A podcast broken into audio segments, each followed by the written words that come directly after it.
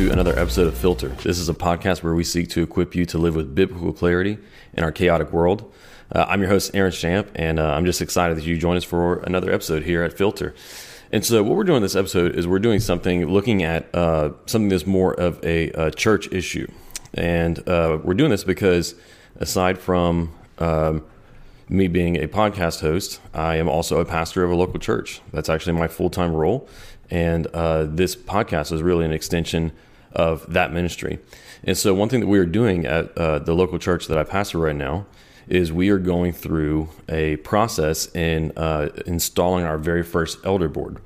Um, ever since we got started back in 2014, we started with uh, with me alone being the only elder, but now we are reaching a point in our growth and maturity where we are ready to add on uh, some other people who are going to be joining in with me and leading the church in the role of church elder. And so uh, I thought it'd be a good idea to do a couple of podcast episodes for you guys who are listeners to the podcast, uh, as well as to uh, help the members uh, of our church understand what church elders are, what it's all about, and so on. And so that's what we're doing here. Uh, we're going to do this in a couple of parts and, and look at what the Bible has to say about elders, um, who they are, what they do, uh, and so on. And so, uh, whoever you are, whether you are a member of Redeemer or not, I hope that this is uh, really helpful for you. And so, we're going to start right off with looking at uh, what are church elders. And so, uh, we're going to do a definition first, uh, a basic definition, and then look at um, some scriptures that explain elders to us, and then also talk about the biblical qualifications for church elders. And so, just starting off with a definition of what church elders are.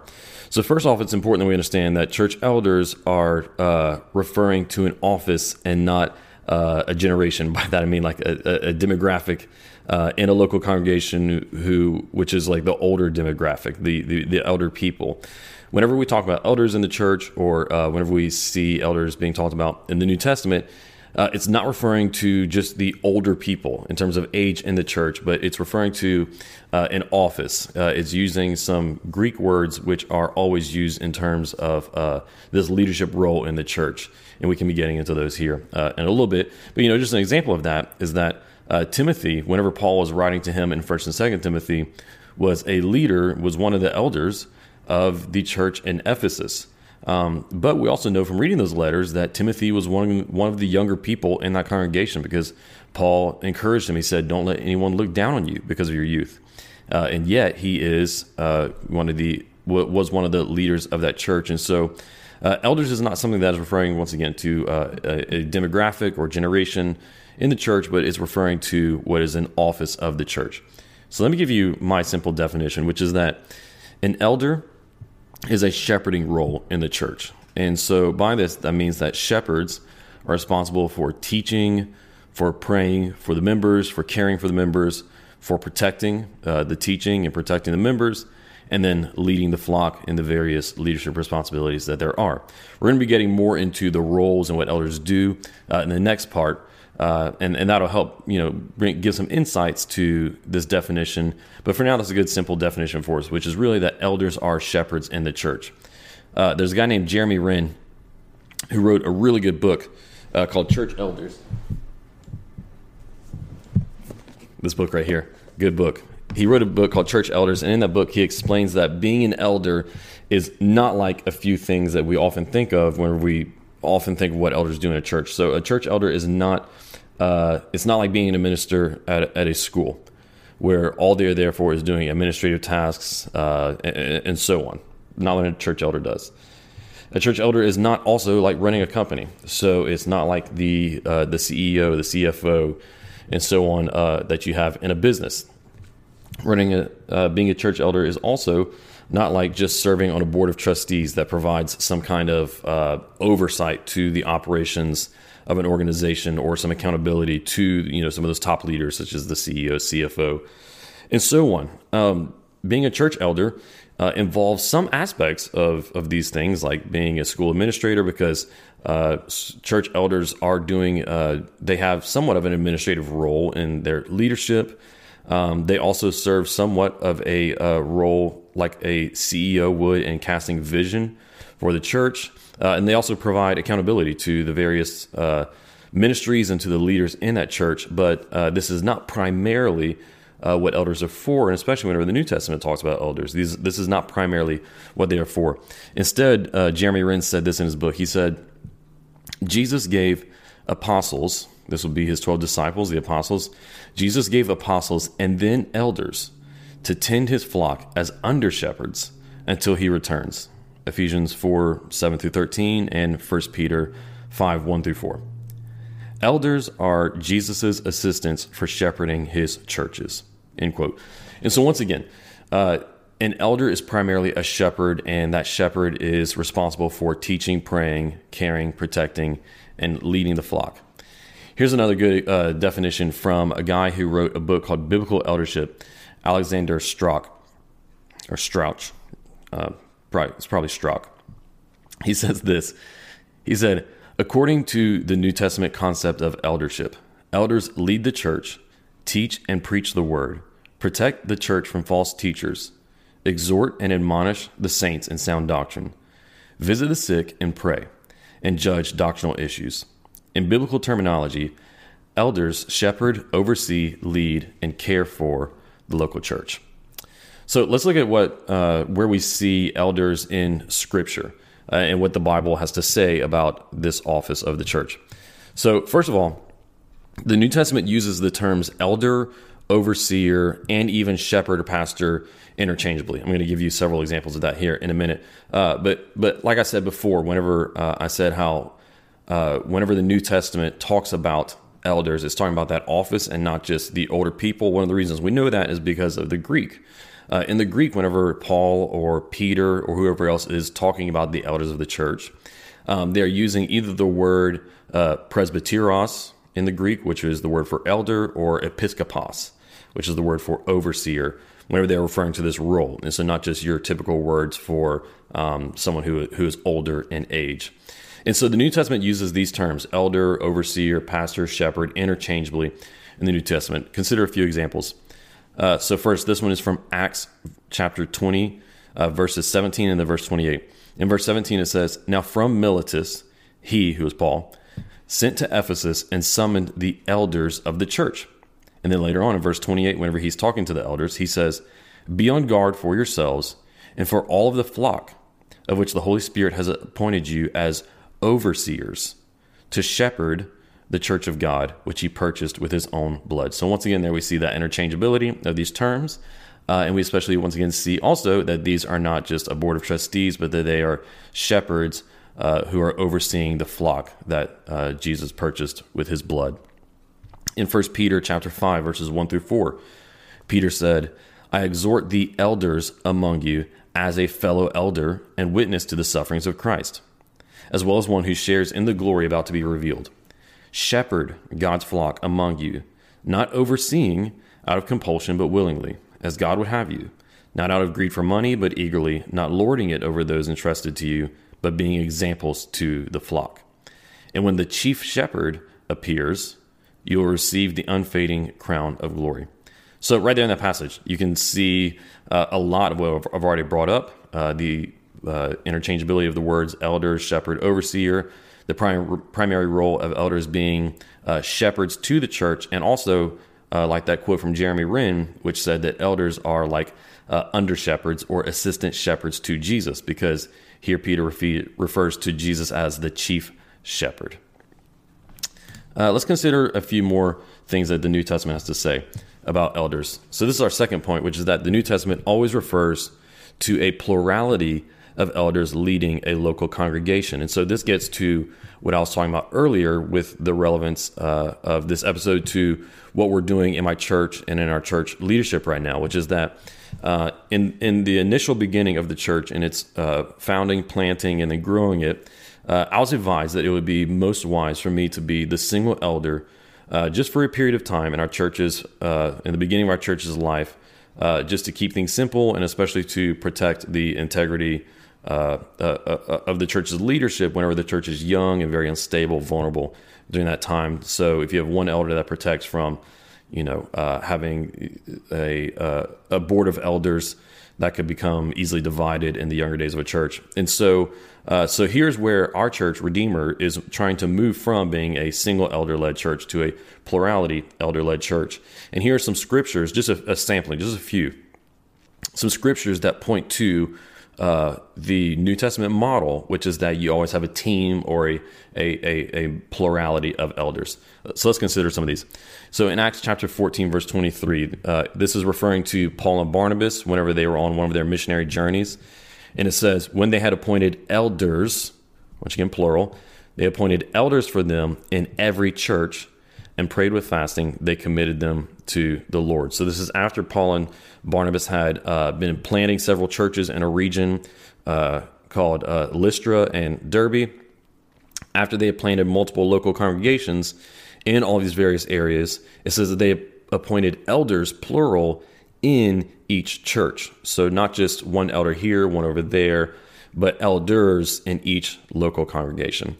Here's another one from Acts in chapter 16, verse 4. It says, As they traveled through the towns, they delivered the decisions reached by the apostles and elders at Jerusalem for the people to observe. And so, what this is referring to is right after this event that we call the Jerusalem Council in Acts chapter 15. You can go and read about that, where uh, the leaders of the church in Jerusalem got together and asked themselves, what does it mean for Gentiles to become uh, Christians, a part of the church? Because up until this point, the church had only been Jewish. And so they never really had to ask that question. Uh, what does a Christian who is not a Jew look like? So they talk about that together. And Paul is, as the primary missionary to the Gentiles, is going back around visiting all the churches that he had planted and sharing the news with them. And it's interesting what it says about that Jerusalem council that the decision was reached by the apostles. So, once again, these were uh, Jesus's uh, 11 disciples because the 12th, Judas, right, was no longer alive at this point. This was his 11 apostles, uh, the 12th to replace Judas, and then uh, Paul himself. So it says the, the apostles and elders. And so, even beneath the apostles in the church in Jerusalem at this time, they had a plurality of elders leading that church. Okay, let's move on to some others. There's more in Acts, but we're going to look at some others. In 1 Timothy 4, verses 14, it says, Don't neglect the gift that is in you. It was given to you through prophecy with a laying on of hands by the council of elders. So, once again, we see plurality there. In Titus 1 5, Paul wrote to Titus, The reason I left you in Crete was to set right what was left undone, and as I directed you, to appoint elders, plural, in every town. So it's interesting here how Paul, uh, in his mind, church planning is not done uh, and building a church is not complete unless there is a plurality of elders leading every local congregation. Lastly, James 5:14. James wrote, "If anyone is anyone sick among you, he should call for the elders of the church and they are to pray over him." So, a few examples or, or several examples of the plurality of elders that we see in the New Testament. And these are just a few examples. There's a lot, lot more. And so let's talk about the qualifications for elders now. The primary place that we find the biblical quali- qualifications for elders is in uh, 1 Timothy chapters 2 and 3, and then in Titus 1. Now we see a couple of things, and so uh, we're going to take these one by one when it comes to the biblical qualifications for elders. Uh, we're going we're going to look at this a little deep.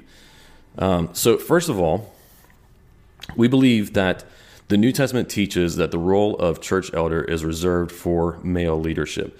This is the position of my church. Of uh, this is the position of Redeemer, and uh, we believe this based on a few different points. Um, I can't go into too much depth here, just for the sake of time, uh, but I will give you a place to go if you want to research this topic a little bit deeper. But as for our church, as for as for the church that I lead, uh, we believe that it's the biblical position that uh, church elders are reserved for male leadership. So, just a few reasons why. First of all, whenever you read the Bible, once again, all of Jesus' apostles were men. He chose 12 men to be his uh, this, his 12 disciples to be his apostles to be his the main leaders of the church now we know from reading the Gospels that among the broader group of his of his disciples, um, there were there were many women. Right, it was men and women. But as for uh, the leaders of his new church that he would uh, that would be started after his uh, ministry, death, and resurrection, uh, these were all men. Also in Acts chapter 1, whenever the apostles uh, get together to decide how and who are they going to choose to uh, replace Judas, who, you know, if you know the story, turned out to be a traitor, uh, committed suicide.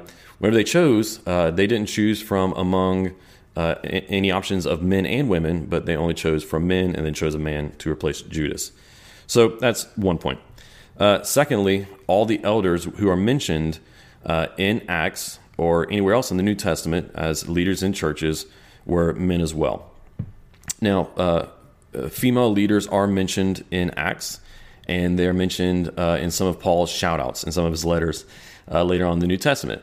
but once again, whenever we see any reference to the elders of a church, you know, the that that specific office who were leading the church in the word and in prayer. Uh, these were always men. Lastly, and I think what is the most clear example is in 1 Timothy 2. In 1 Timothy 2 12 and 13, Paul writes this. He says, I do not allow a woman to teach or to have authority over a man. Instead, she is to remain quiet. And why? What does he base this off of? Off of this. He says, For Adam was formed first, then Eve. So this is more than because often uh, people object to to our position with saying that uh, Paul's reasoning for uh, choosing only male leadership in in church eldership, um, because he allowed women to lead in other ways, was based upon uh, uh, culture.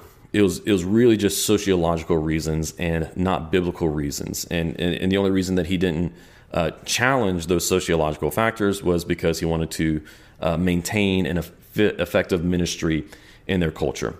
Uh, but I think that this verse uh, contradicts that suggestion because Paul uh, makes no, uh, no, no kind of qualification for I think women. I, I, sometimes allow women, you know, based on the context or so on, um, but instead he bases this in the creation itself um, in the fact that, as he says, Adam was formed first, then Eve. Okay, like I said, I don't have uh, a lot of time to go into a full in depth uh, argument for this position or defense of this position. Um, I'd encourage you, if you're really interested in digging deeper into this specific point of church elders, to go and see uh, Alexander Strauch's book, Biblical Eldership. This book right here, uh, one of the most authoritative books on biblical eldership. Uh, he has a chapter called Male Leadership. So that's pages 51 through 66. You can go and read a much fuller uh, defense than what I was able to give now.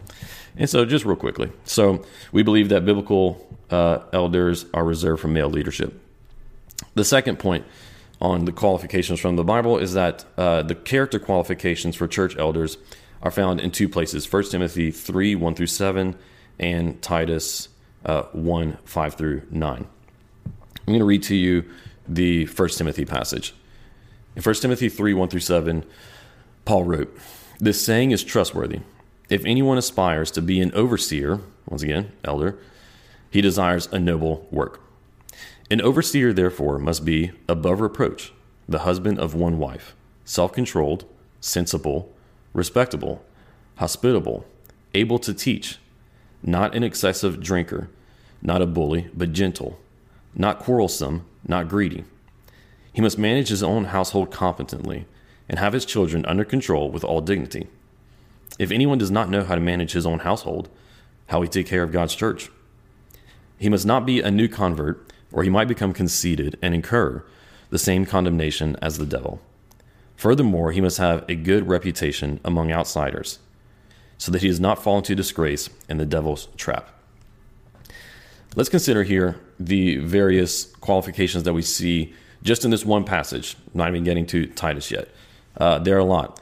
Paul says, first of all, that church elders must be above reproach. This means that they uh, live a lifestyle which has such an exemplary character that they cannot even be uh, blamed. Right? They are uh, their, their, conduct is uh, so good that um, they are that you really can't even throw accusations against them. Right? So this is uh, so this is above reproach.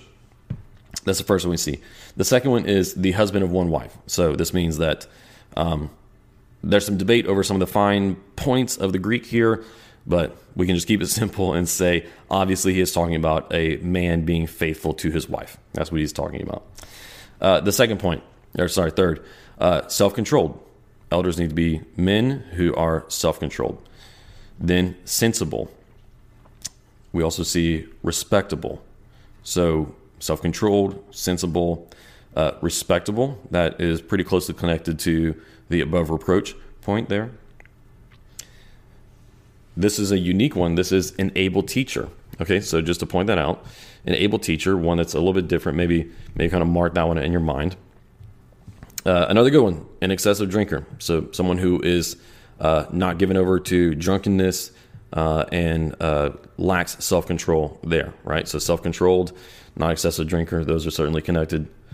Uh, gentle. So um, you know, I think it also says either in that passage we just read or in the, the Titus passage, it says not a bully, but gentle, right? So uh, that's an important important attribute for a church elder to have if they're going to be someone who is uh, correcting people and calling people to uh, repent of sin.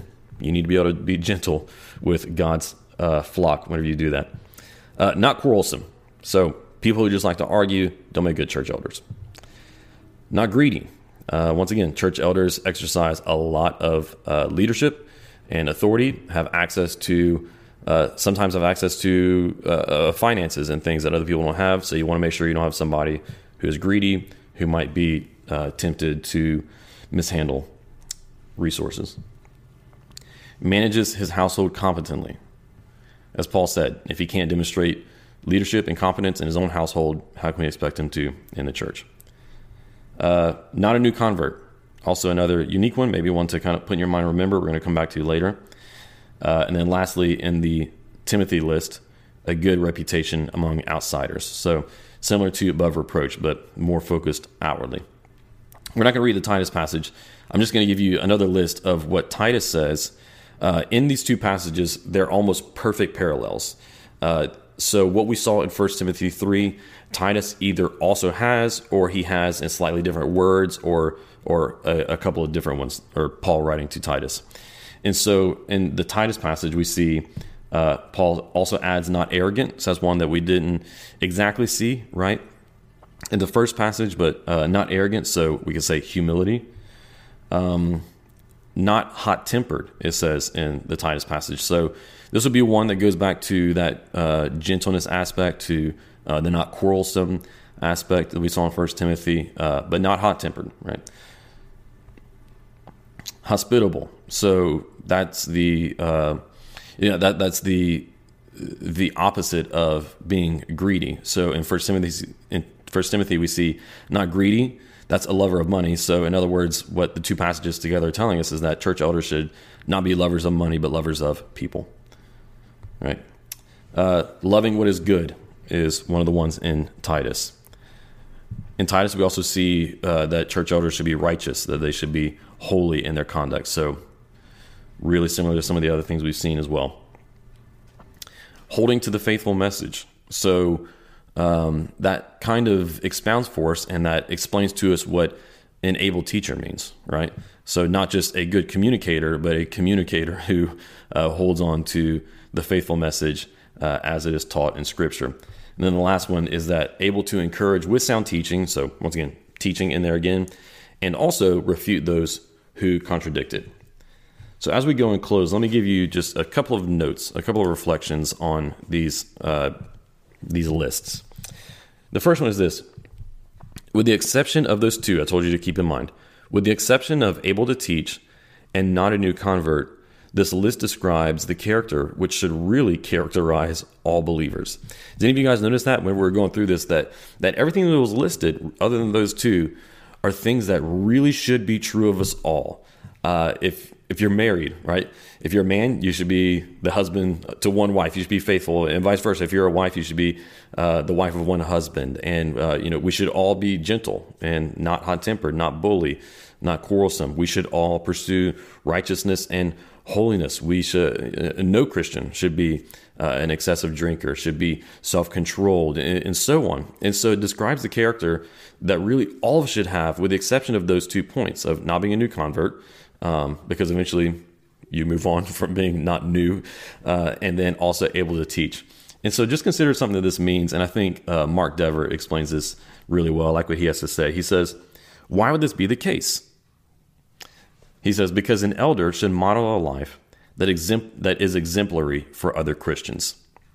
You wouldn't want an elder's pattern of life to be something that is unreachable, but something that can be followed. And I, I just think that's a really good, that's one of the best reflections I've ever seen on this on that on the nature of these lists and how um, there's nothing really extraordinary uh, about the character qualifications. And I think what Dever says is right on is that we want them uh, church elders to have a list with uh, uh I'm sorry a uh, a character um, and the virtues that that list describes um, and in that to be something that um, the people in our churches um, and that you know you and your church uh, something that you can actually live up to and something that you can follow and something that doesn't just appear to be unreachable to you. Another note on these lists, which is that um, if you notice, these lists didn't have anything to say about Bible reading habits uh, or prayer habits or you know leadership skills or, or, or a lot of the other things that a church should really want in an elder, right? And so, what we can point out about these lists is that uh, they are certainly not exhaustive. We can we can add some extra qualifications uh, based off of the roles that the Bible talks about elders need to have. What elders do in our churches, we can add some extra uh, qualifications, some extra competencies that we want to see in our church leaders um, adding on to that list. So we certainly cannot take away from that list, but we should also reflect that um, that it's pretty common sense that these lists are not exhaustive. And then the last note is that we should not just assume that because a man uh, is a proven leader in the world, uh, you know, in business or wherever else, that that means that he should be a church elder. Uh, here's another quote from Dever. Once again, he says, "Churches should should search for men of character, reputation, ability to handle the word, and fruitfulness. These qualities should mark the leaders of our church. They live for not for themselves, but for others." And so, like he said, character, reputation, ability to handle the word, these are the things which we should put first and foremost in what we look for in church elders. And so uh, here's my bibliography and, and, further resources. If you want to learn some more about church elders, well, then stick around because, like I said, this is going to be a multi part series, and I'm going to do a little bit more uh, in the near future about uh, what church elders are and, and, what they do and so on. But if you want some extra uh, resources, then I would highly recommend to you uh, this book by Alexander Strauch, uh, Biblical Eldership. Uh, like I said, one of the uh, most authoritative books that's out there on this topic. If you want something a little bit smaller and easier, quicker to read, I recommend this little book by Mark Dever called Understanding Church Leadership. Really, really good book um, that covers uh, elders, deacons, church membership, and a lot of other issues. And so I hope you enjoyed your time with us. Thank you so much for joining us on this episode of uh, Filter. Uh, I hope you come back and join us for another one. If you enjoyed this episode, would you uh, like it? Would you subscribe to our podcast? And especially, would you share it with a friend? And so I just want to thank you guys so much for joining us for this episode. See you again soon.